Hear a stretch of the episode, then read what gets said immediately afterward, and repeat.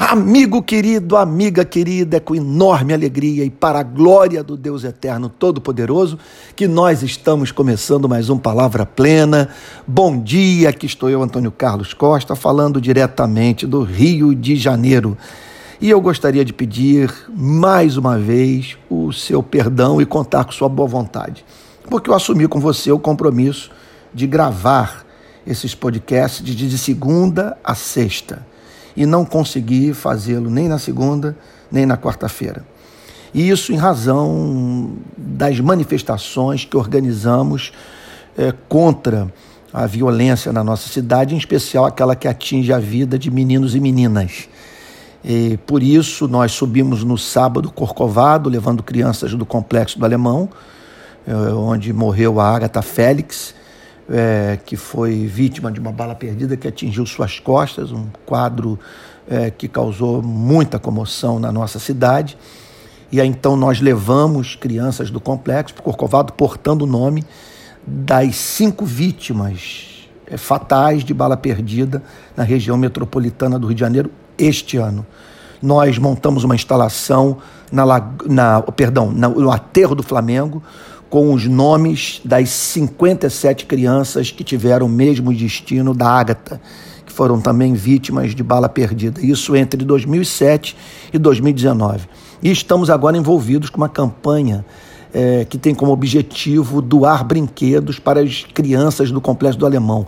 Nesse próximo domingo, das 8 às 4 horas da tarde, nós estaremos no local da instalação, no aterro do Flamengo, recebendo esses brinquedos a fim de que sejam encaminhados para aquelas crianças traumatizadas. Pois bem, hoje é meu desejo de meditar juntamente com você sobre Mateus capítulo 5, versículo 13, que diz assim: Vocês são o sal da terra. Ora, se o sal vier sensípido, como lhe restaurar o sabor? Para nada mais presta, senão para, lançado fora, ser pisado pelos homens. Observe que o texto não está dizendo que a igreja deve querer ser o sal da terra. O texto declara que a igreja é o sal da terra e que quando a igreja não é sal da terra, a igreja há muito deixou de ser igreja ou jamais foi igreja de nosso Senhor e Salvador Jesus Cristo. Porque para ser igreja tem que ter passado pela experiência do novo nascimento, da regeneração da conversão, daquele voltar-se para Deus em arrependimento e fé.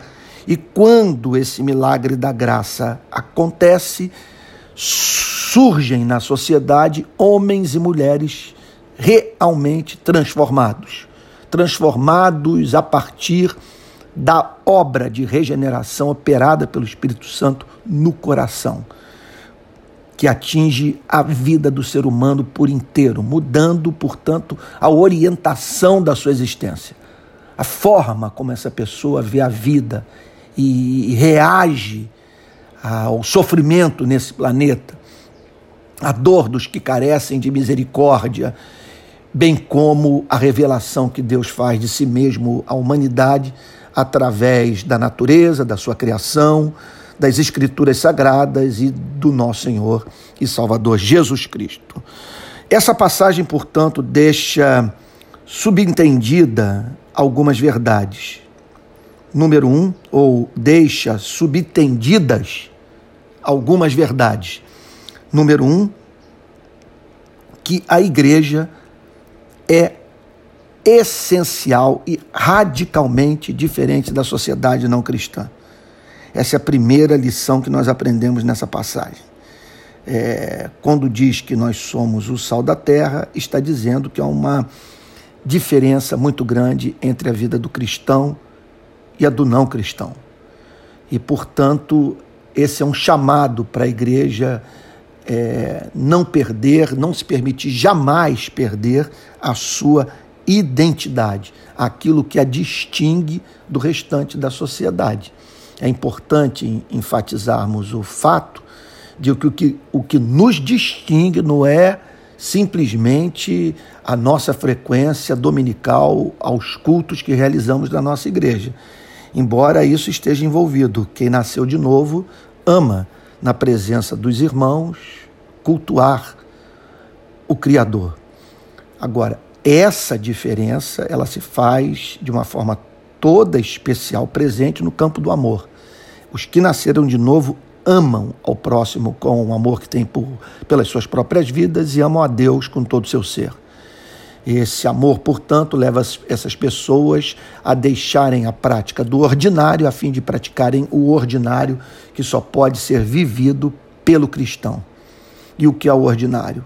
Você falar bem daquele que fala mal de você, como o Senhor Jesus recomenda.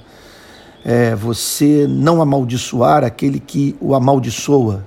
Pelo contrário, orar pelos seus inimigos. Esse é o chamado. É o chamado para nós viabilizarmos a vida das pessoas, para nós proclamarmos o Evangelho, manifestarmos um amor simétrico, um caráter também caracterizado por simetria e tudo isso para a glória de Deus. Isso significa também que a igreja deve representar essa pitada de sal que dá sabor à vida, de, que é vivida por homens e mulheres neste planeta. Significa também que o contato com a igreja deve produzir nos seres humanos sede de Deus e que a igreja foi levantada para preservar o que é de bom nesse mundo, porque da mesma maneira que o sal naqueles dias em que não havia geladeira, nem freezer, nem refrigerador de espécie alguma, o sal era esfregado na carne para a sua preservação, a fim de que ela não apodrecesse.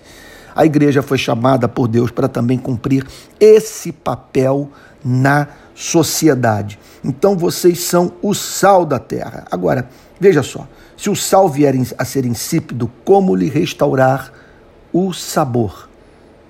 Portanto, o que essa passagem está dizendo é que quando a igreja perde o sabor, perde por completo a relevância. Agora, é interessante o sofrimento que ela haverá de enfrentar, que é diferente do sofrimento que ela enfrenta quando encarna a vida de Cristo. Porque o texto diz: Para nada mais presta, senão para lançado fora, ser pisado pelos homens.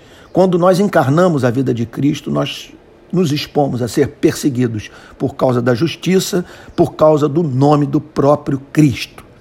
Então, isso envolve ódio, isso envolve perseguição em razão do fato de estarmos interferindo com os projetos sejam econômicos, os projetos de poder, eh, os projetos pessoais daqueles que mantêm contato com os cristãos. Esses se sentem prejudicados pelo que os cristãos pregam, pela forma como os cristãos se comportam e, portanto, os colocam no madeiro, os crucificam e se levantam para persegui-los e, e, e desqualificá-los. Agora, aqui está falando é de desprezo. Quando a igreja perde sua identidade, ela para nada mais presta senão para lançada fora, ser pisada pelos homens. Podemos inter interpretar assim essa passagem. É urgente que no nosso país nós atentemos para o que o Senhor Jesus diz em Mateus 5, versículo 13.